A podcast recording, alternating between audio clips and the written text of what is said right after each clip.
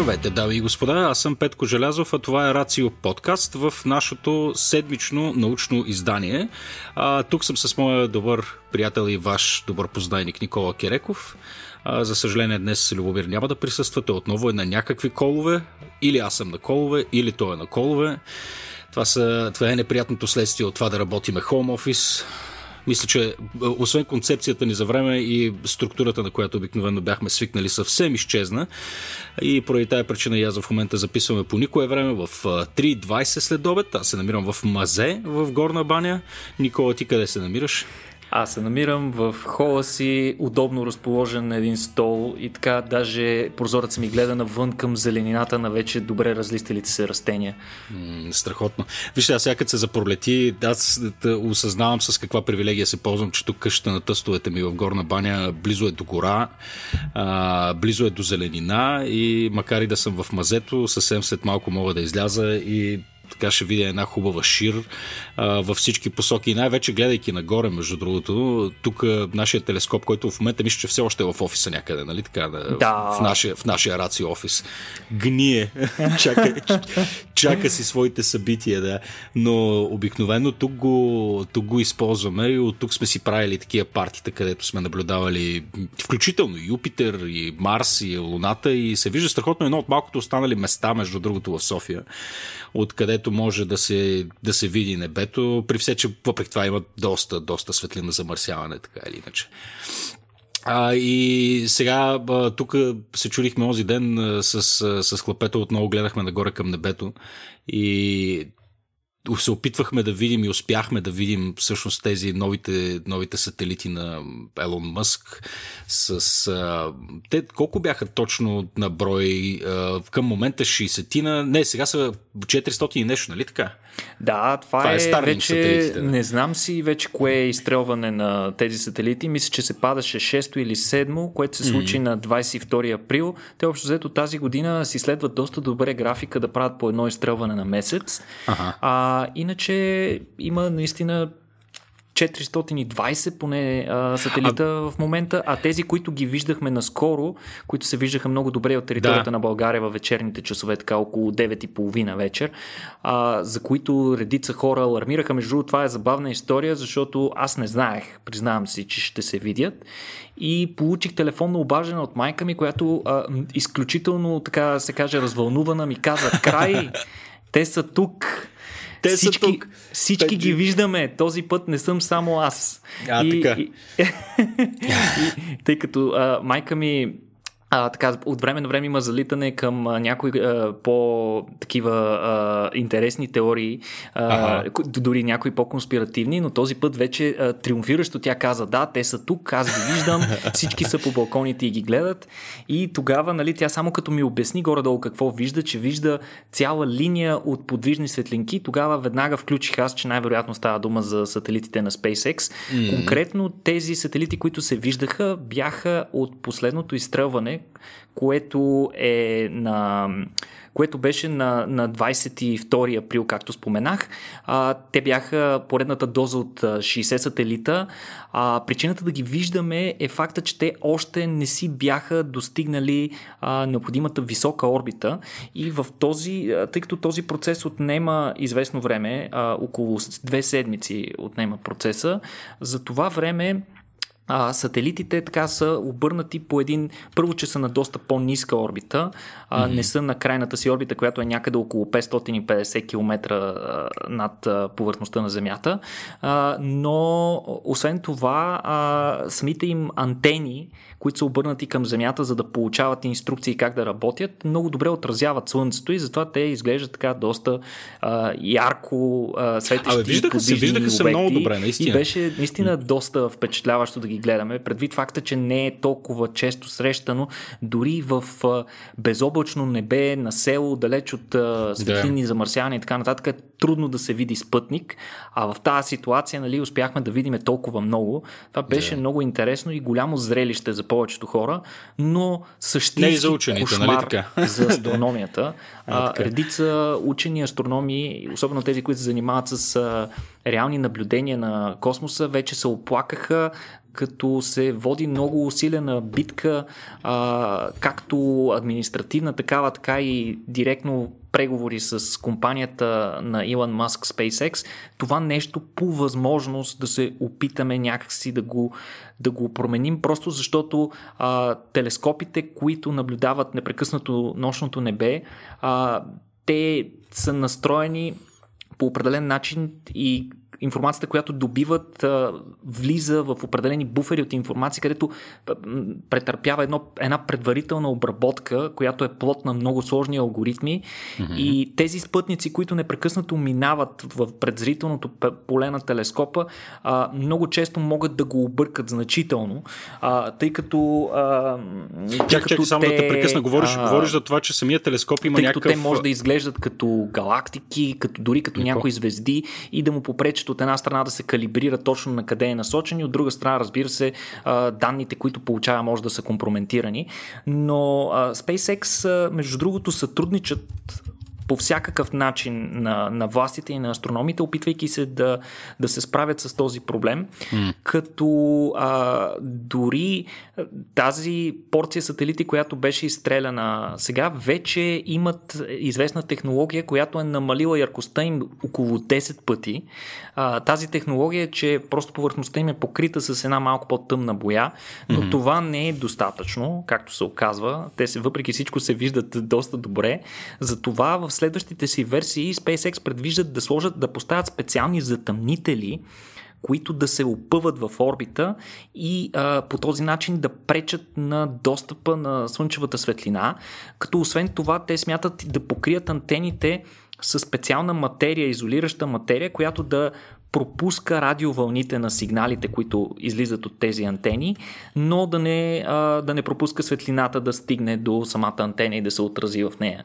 А, освен това от SpaceX имат план и да променят начина по който се ориентират а, соларните панели на тези сателити, така че в процеса на издигане в орбита те да не отразяват също светлина и по този начин се надяват да намалят поне 100 пъти яркостта на тези сателити. Ще видим това ще се случи от следващите сателити. При всички случаи обаче тези 420, които вече са в орбита, а, ще са свързани с известно светлино замърсяване, но въпреки това те, когато са в високата си орбита, а, при всички случаи не пречат, не пречат толкова. Иначе те в момента виждате колко много сателити изкарват. В момента SpaceX е а, най-големия а, притежателят на най-много космически сателити в момента и то с огромна преднина спрямо втория. И то, а, и то за много малко това кратко нещо време те възнамеряват да продължават да го разширяват, като крайната им цел е да достигнат поне 12 000 такива сателита, с които да предлагат услугата си за високоскоростен интернет, който да покрива буквално цялата, целия свят като още в края на годината смятат да стартират този, тази услуга в Штатите и Канада. Първо, разбира се, за корпоративни клиенти, а след това вече през 2021 и за частни такива. Иначе, първите два сателита, които те изстреляха от това съзвездие от сателити, те бяха изцяло пробни и се очаква още в следващите няколко месеца те да бъдат деорбитирани, защото те бяха изцяло тестови, вече няма нужда от тях. По друга страна пък има нужда да се тества системата за деорбитиране, доколко работи. Така че, освен а, много сателити, излизащи в космоса, ще започнем да виждаме и деорбитиране на такива. Mm-hmm. Никола, ти чуваш ли ме в момента, между другото, тъй като аз струва ми с няколко пъти се опитах да те прекъсна и не чувах нищо. И ти не ме чуваше поне. Мисля, че в момента не ме чуваш, така че аз ще ти драсна едно кратко съобщение, да си пуснеш по някакъв начин по настройките да ги прегледаш. А през това време ще ми се наложи май да нося някакъв. да, да изнасям разговора предимно с, с а, себе си. Сега те чувам чудесно. Сега ме чуваш чудесно. Да преди малко да. не ме ли чуваше? Не, опасявам се, че не те чувах, съжалявам за което. Няма нищо. Аз предполагам, че хората да са останали с странното впечатление, че ме игнорираш съвсем целенасочено, докато се опитвам това да те прекъсна никога, Това никога не би се случило, Петко, при други обстоятелства, уверявам те. Окей, okay, окей. Okay. Продължаваме нататък. Смисъл, добре са направили uh, от SpaceX, че накрая са решили да предприемат някакви мерки. Дали това ще стане някакъв стандарт в крайна сметка за всякакви видове сателити и неща, които се стрелват? Как мислиш? В смисъл е тази преориентировка на соларните панели, това затъмняване на антени и неща ми е, струва ми се като много добра идея това. Ами, в крайна сметка, с времето ще има все повече сателити в орбита и това при всички случаи трябва да бъде наложено като стандарт. Mm. Ще видим кога това нещо ще се случи. Те първо има да се случи нещо доста по-важно и това е да се централизира а, контрола над сателитите, така че да има, както има централизиран контрол над а, а, трафика на самолети във въздуха, по същия начин mm-hmm. трябва да има и такъв, който да е за сателитите в космоса. В момента най-интересното. Най-интересното е, че в момента такъв няма което води до известна анархия, така да се каже, в космоса и предразполага а, потенциалните ефекти от космическия буклук да са много по-големи, отколкото Да, ние между другото, извинявай, че те прекъсвам, между другото, Състоян Старо в предната ни сесия за Vox Nihil, мисля, че не е излязло все още за космическия буклук. Водихме дискусия точно относно липсата на всяка вид координация, пък камо ли на някаква институция глобална, която да управлява а, какво се случва с този космически буклук. А, така че да, в момента нито, нито има някаква нормална номенклатура, нали, по някакъв начин чисто законово са уредени тези неща. Има някакви декларации от ООН и някакви дали, приети, приети документи, които обаче по никакъв начин не са обвързващи, а са пожелателни за държавите. И в момента се вижда как всеки отново си гледа своето племе и всеки драпа по някакъв начин да си, да си вземе своето, но нали, няма някакво усилие за нали, глобално регулиране на, на този проблем. Но това е, това е пак е дълга, дълга дискусия дискусия. Ти може да я чуеш, ние си говорихме с, с Стоян по темата. Беше, беше наистина интересно. А сега, понеже а, опасявам се, че не разполагаме с много време, ако не искаме на подкаста ми тук да се чуе детски плач а, и да се налага да гукаме и мукаме тук, докато си говорим за наука, предлагам да продължим малко по-нататъка с нашата адженда. А, виждам, че тук имаш някаква информация за а, това, че учените са открили как звезда оцелява при близко преминаване до черна дупка. Искаш ли да ни разкажеш за това? Да, това беше, е, може би, едно от най-революционните открития през тази седмица, което излезе като резултат. Учените наистина са установили наличието на такава звезда, която се е намирала в галактика на цели 250 милиона светлинни години от нас. Ей! Това е скандал, наистина. Това е напълно скандал, това е безумно. Интересно е как наистина ние можем да наблюдаваме неща, които се случват от една страна на такова гигантско разстояние от нас, от друга страна пък на такова огромно време, времеви интервал, защото сещате се, че светлината от въпросните явления, за да стигне до нас, също е трябвало да извърви всичките тези 250 милиона а, години да стигне до нас. Така че ние при всички случаи, да, това е безобразие, нещата, които гледаме на такова разстояние, са неща в миналото, да. Да, абсолютно нелепо е. Това си го говорихме и вчера, понеже беше вчера живото предаване за планетата Хикс, както добре знаеш. Нали, това коментирахме, че нали, наблюдаваме някакви неща, които са се случили преди 250 милиона години на такива разстояния и в такива времеви отсеци, а не можем да видим в най-близкото ни обкръжение или поне не можем да установиме аджаба, какво предизвиква определени явления, които наблюдаваме. Е, странен парадокс, нали, да не виждаш наблизо. Това е класическо далекогледство в астрономически мащаб. Нали? Много странно. Не знам. Точно а, така. Какво са открили нашите хора? Ти имаш ли проблем с звука в момента? Чуваш ли ме или всичко наред ли? В момента, в момента те чувам добре. Добре, да. извинявам се за тези технически въпроси. Дами и господа, това е специално за нашите патреони, които се радват на подобен вид посредствено непрофесионално съдържание. Благодарим ви още веднъж. Ще да се върнем. Какво са открили а, сега нашите хора, учените?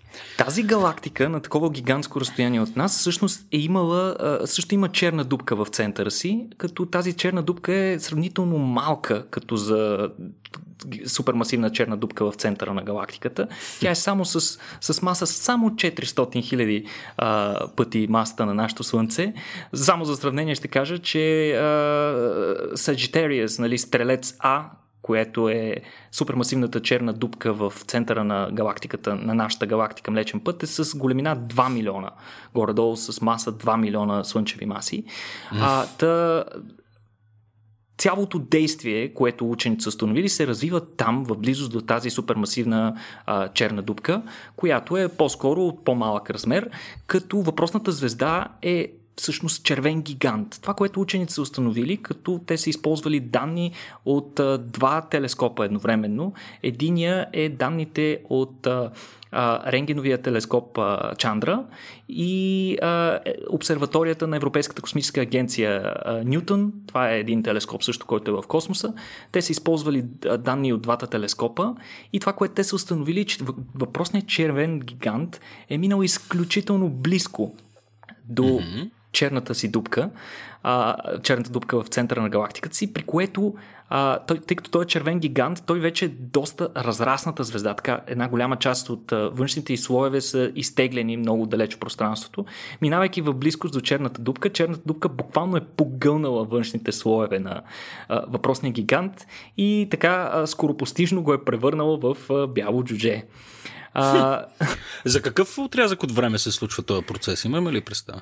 Еми, нямам абсолютно, ни, абсолютно никаква представа, но в случая това със сигурност е един доста бърз процес. Това, което учените реално са засекли, за да установят подобно нещо, е факта, че при поемането на, тази, на това огромно количество газ в, от външните слоеве на тази звезда, черната дупка, като го а, поема вътре в себе си, тя излъчва а, много мощно а, рентгеново лъчение, така че ние можем да видим при всяко преминаване в близост до а, въпросната черна дупка, как а, тя продължава да поглъща още от а, а, газовото съдържание на звездата и да изхвърля съответно а, рентгеново, а, рентгеново лъчение навън. А, по този начин масата, а, звездата постепенно губи маса. В интерес на истината, а, при близкото си преминаване, обаче звездата не се е спасила изцяло а, от черната дупка. Тя не е попаднала вътре в нея, минала е горе-долу на около 15 пъти а, разстоянието, наречено като Event Horizon, откъдето връщане назад вече няма.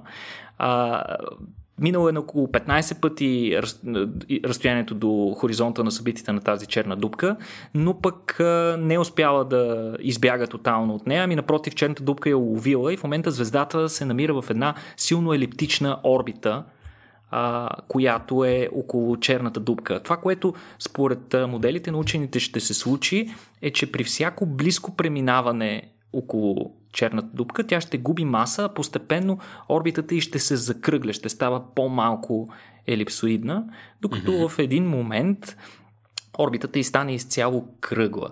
Това, което по-интересното е, че при това постепенно засмукване на материя от а, от звездата, тя постепенно губи от масата си и според учените тя в даден момент ще се превърне по-скоро в нещо подобно на Юпитер, отколкото на звезда.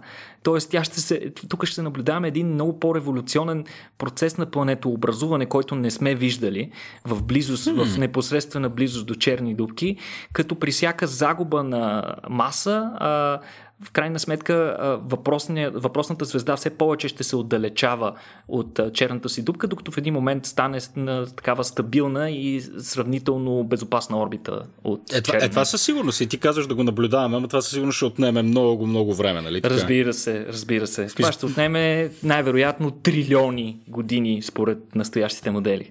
Ей го къде е. Направо. Оф, не знам, темата за космоса винаги с, с своите мащаби прави, тук съжалявам за клишето, ме кара да се чувствам абсолютно нищожен. А, предлагам да, да се смъкнем малко по-долу към земята и да обхванем.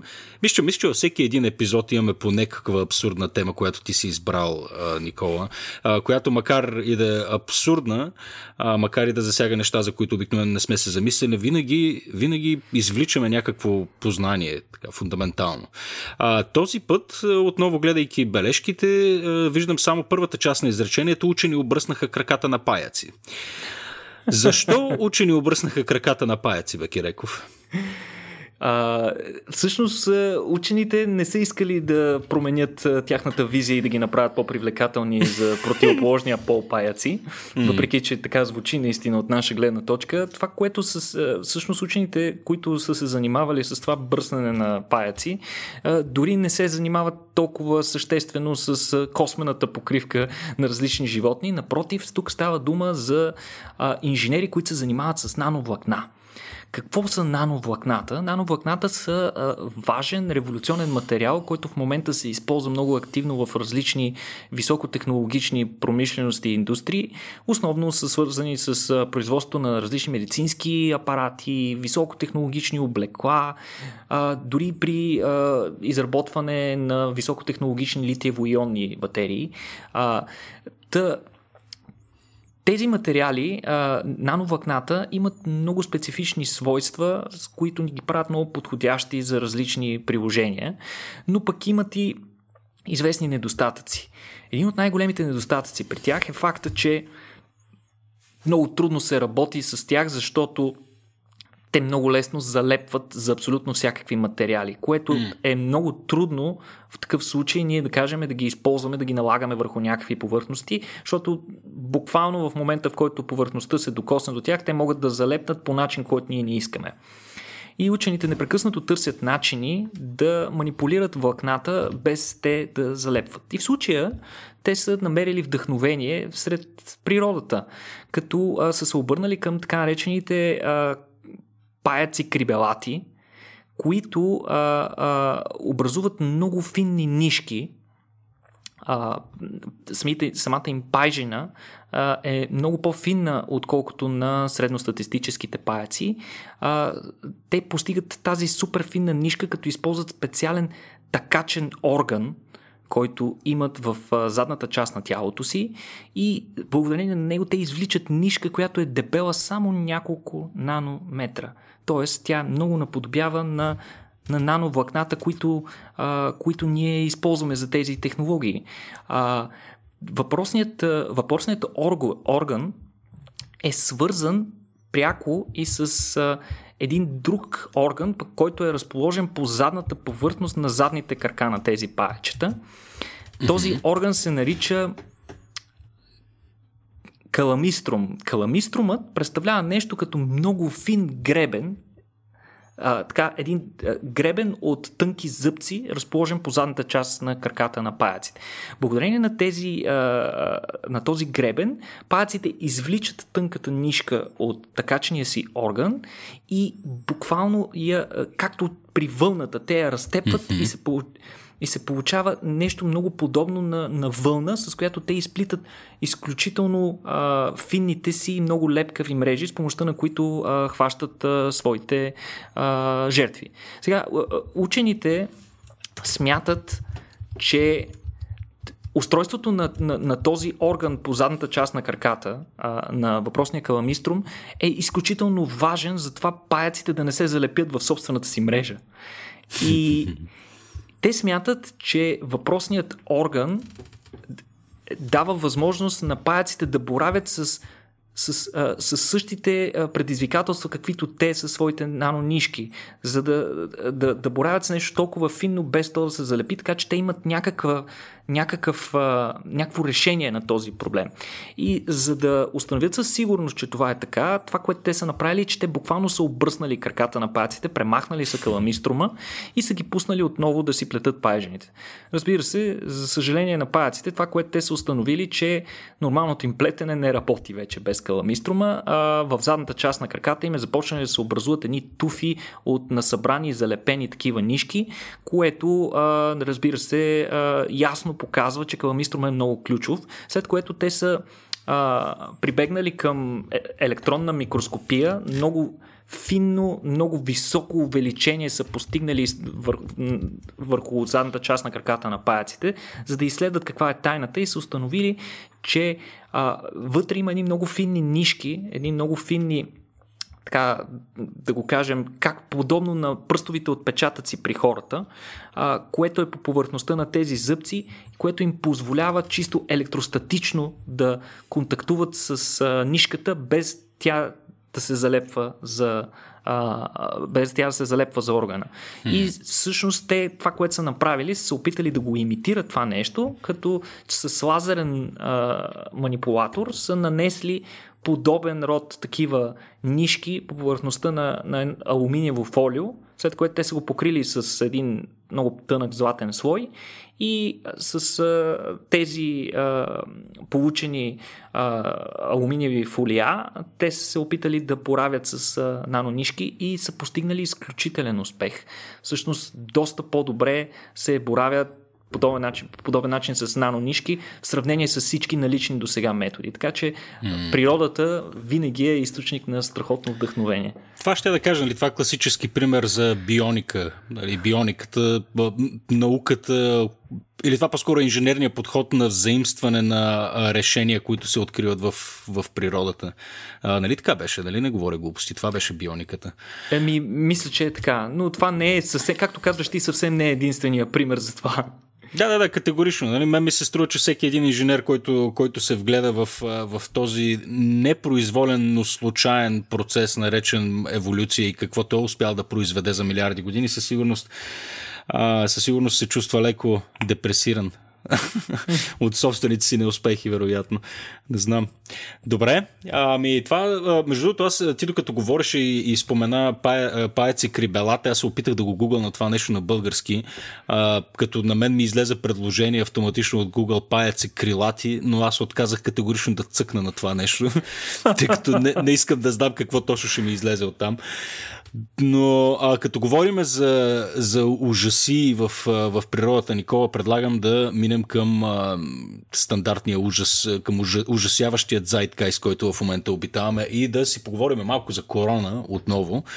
А, тъй като а, има, има известно развитие. Тук виждам, а, нали, че си дали сега всеки един от нас чете новини, разбира се, а, но ти пък имаш свойство да се забъркваш малко по-надълбоко. И сега, от многото теми, които всеки път ми остават така недовършени или изобщо не подхванати в рамките на подкаста, ме ми се иска да поговорим малко сега за ваксините и за вариантите, които а, в момента имаме или които се доказват нали, или са в процес на доказване а, за това, че са нали, по някакъв начин обещаващи. А, так какво, какво имаме в а, тази посока като нещо интересно? А, в момента се тестват, може би, над 100-130 доли различни вакцини, като те са на различен етап от своята разработка. редица учени специалисти и медицински специалисти и лекари отдават огромна надежда на това, че откриването на ефективна вакцина срещу коронавируса би било, може би, най-доброто и радикално решение, с което да се справим с настоящия проблем. А, сега, а, трябва да кажем, разбира се, че по-голямата част от а, тези вакцини, а, кандидат вакцини, са на много ранен етап от а, своето развитие.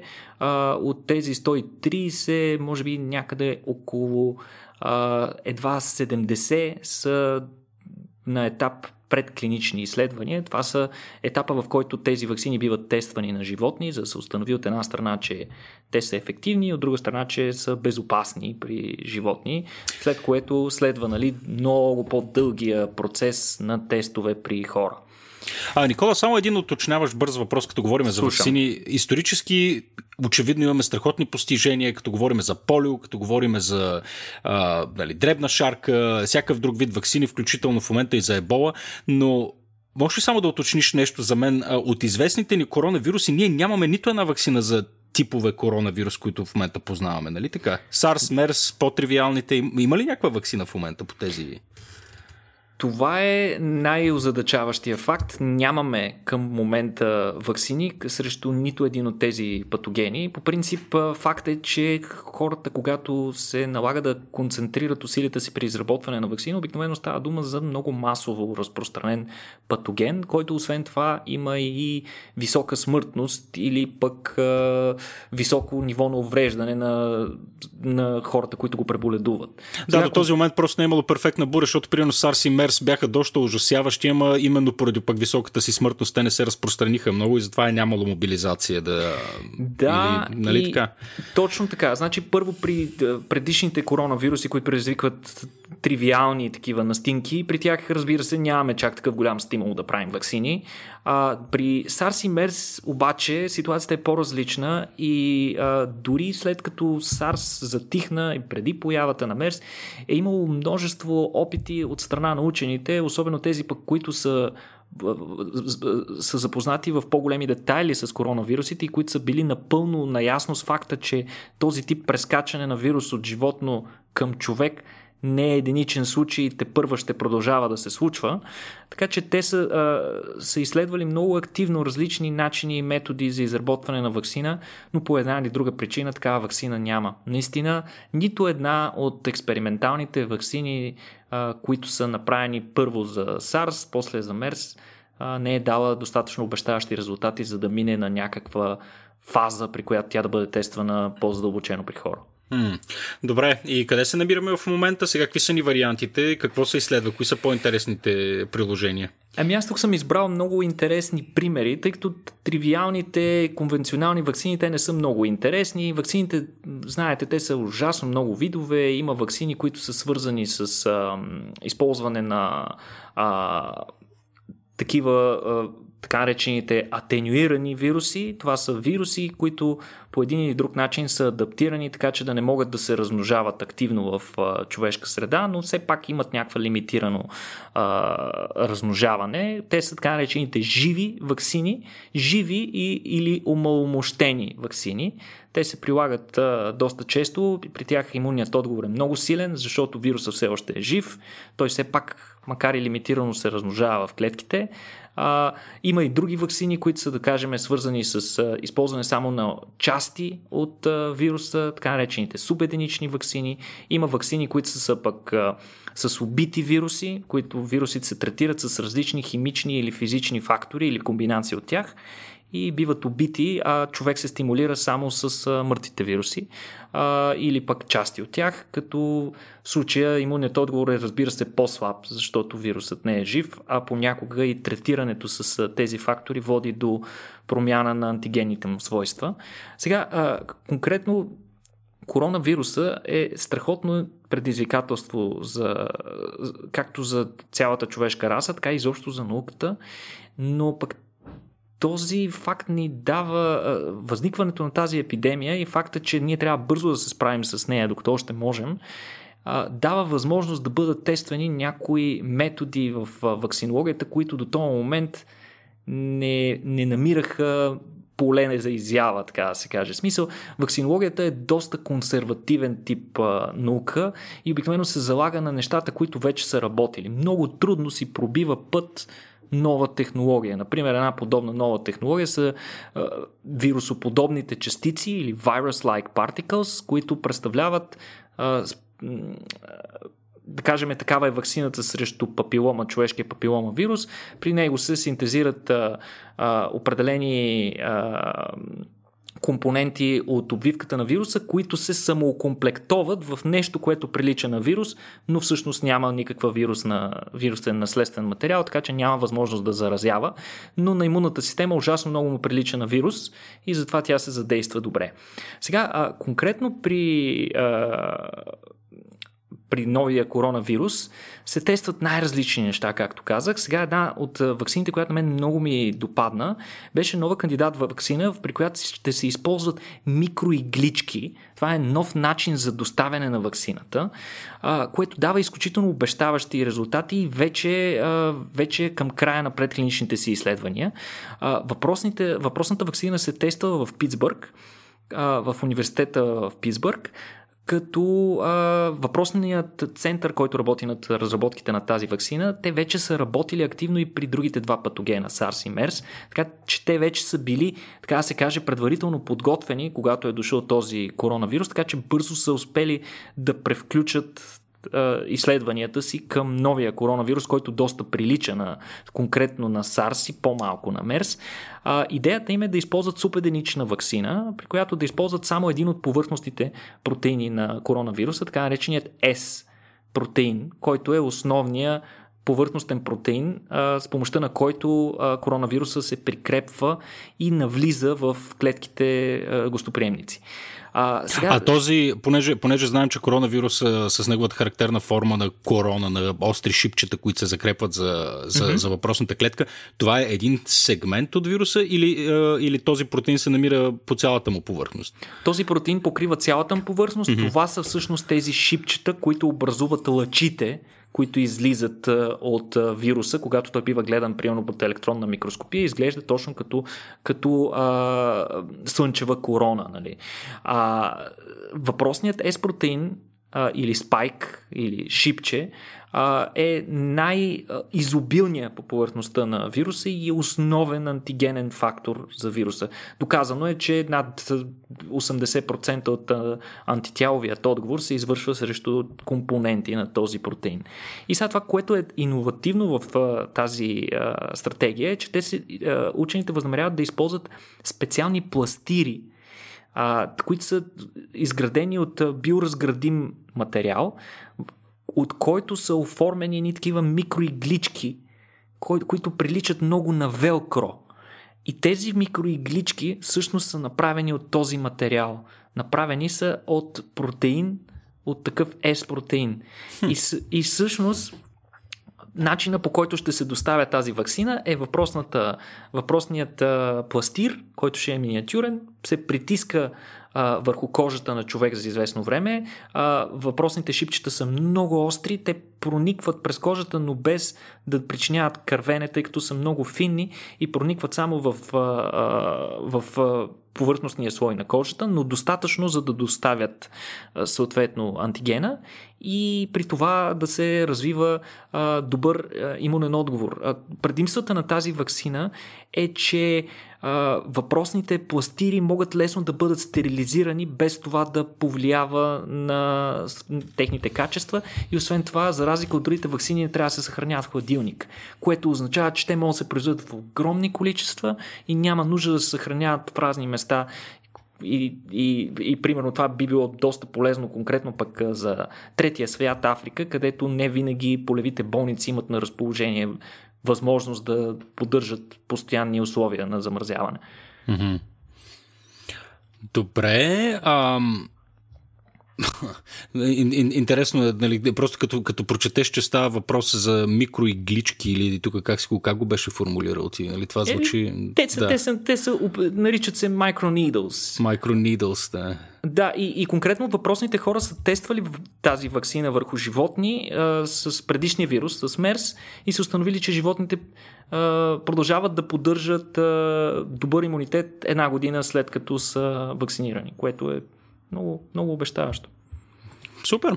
А, добре, а, сега тук една от по-щикотливите теми, като говорим за коронавируса и за това как, а, как аджаба да се от, от, отключим и вече да, нали, да започваме малко и малко по малко да се отваряме.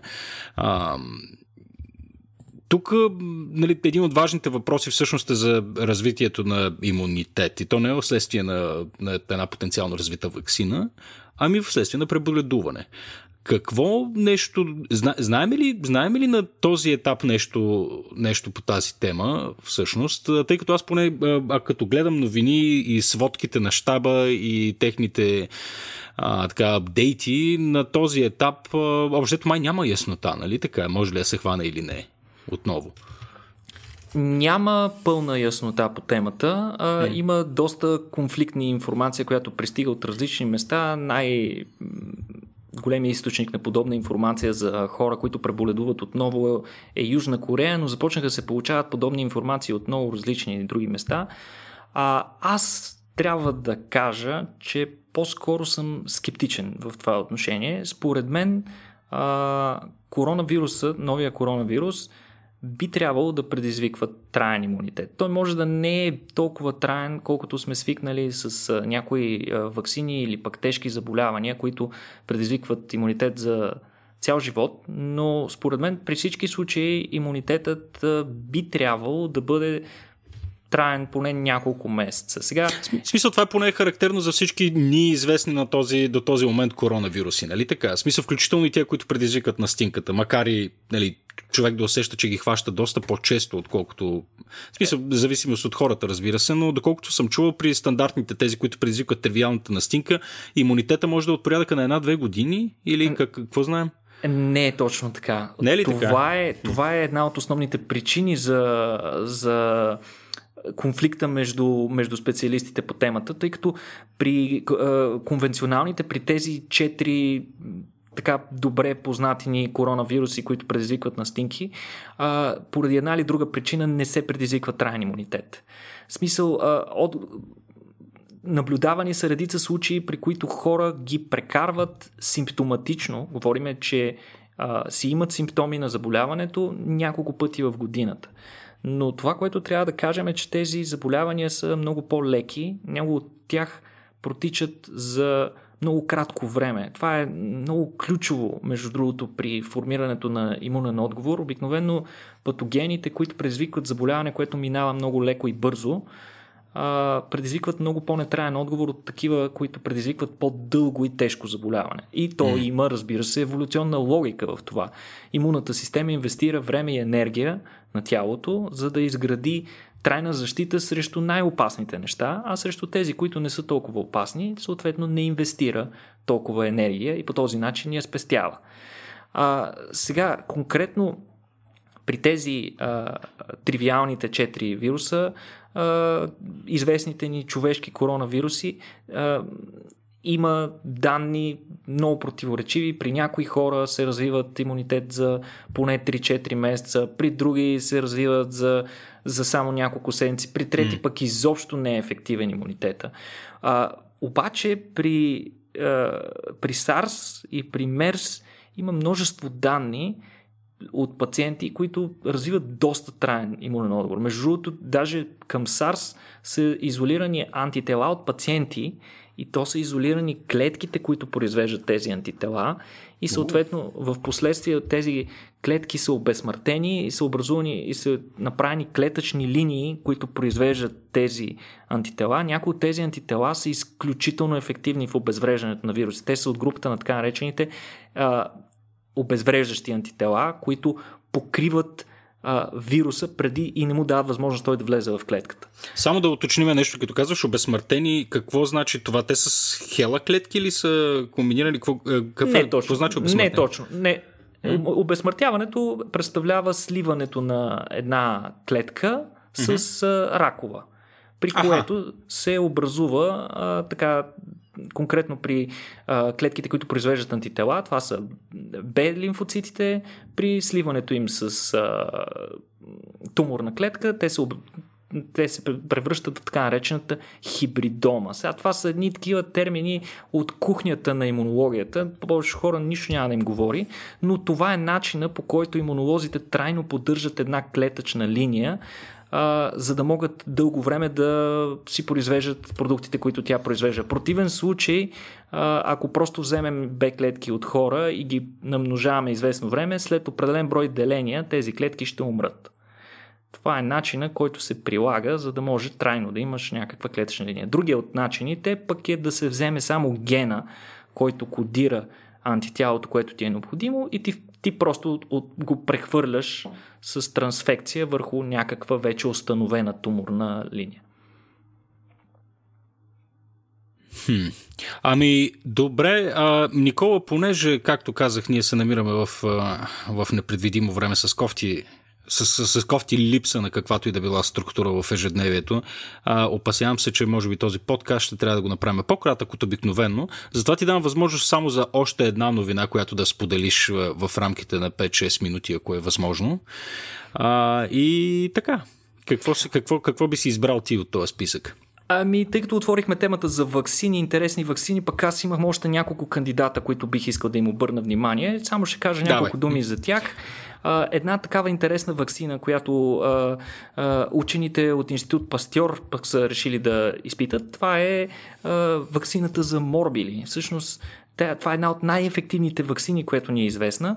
И това, което учените са решили да направят е доста лесен и на пръв поглед интуитивен подход. Това, което те искат да направят е просто към а, сега наличните ни а, вируси морбили да добавят ген, който да кодира някои от протеините на коронавируса.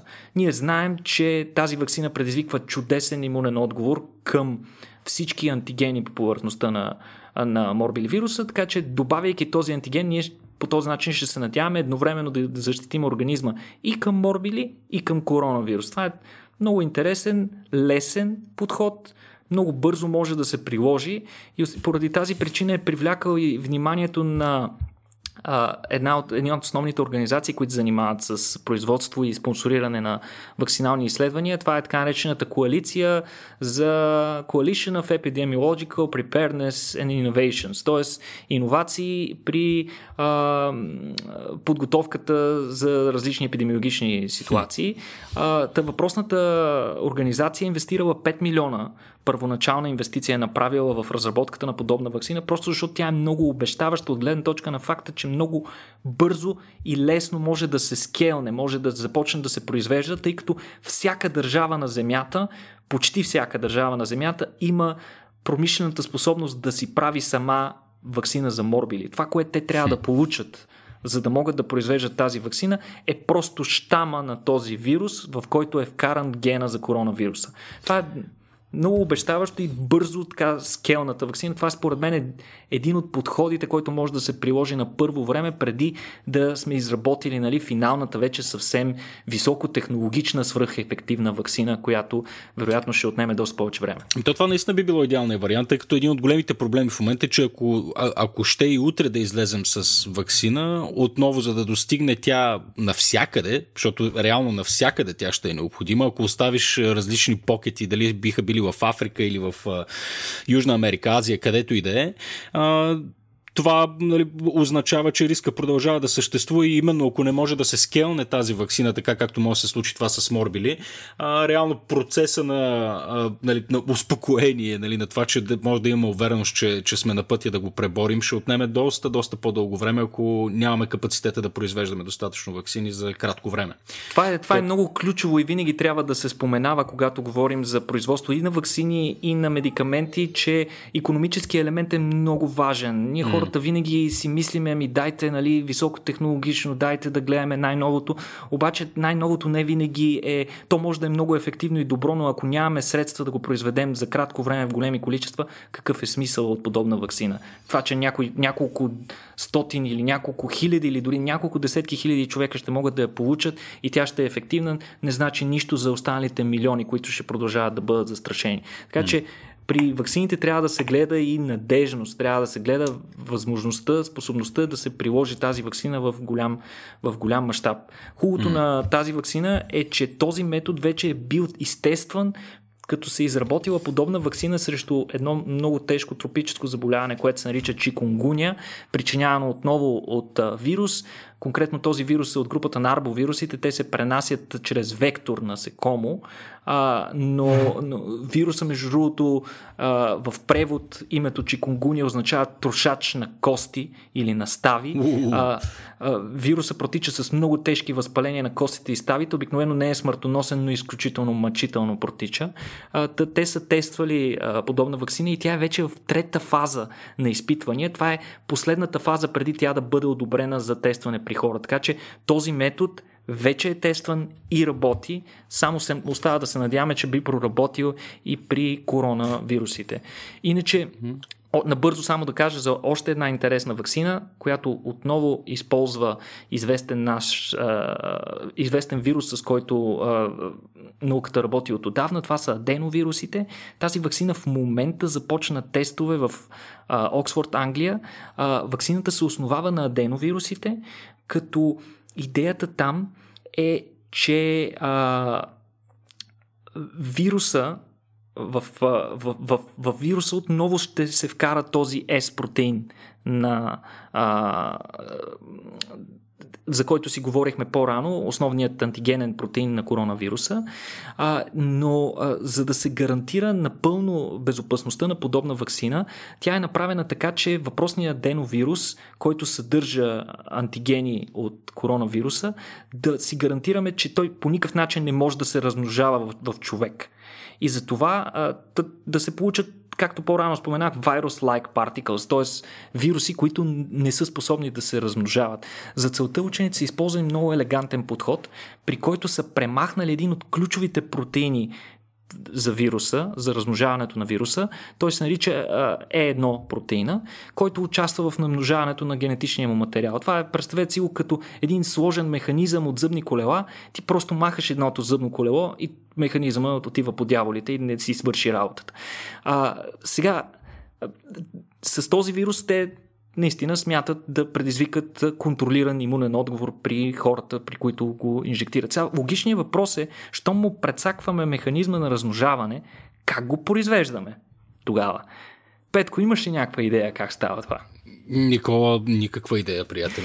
Ами тя е много елегантна, аз затова реших да го споделя. Това, което правят учените е, че те използват като моделна система, в която ще се произведат вирусите, използват една клетъчна линия, която е предварително трансформирана да има този ген. Т.е. този ген вирусен протеин е вкаран в генома на клетката, така че тя го произвежда.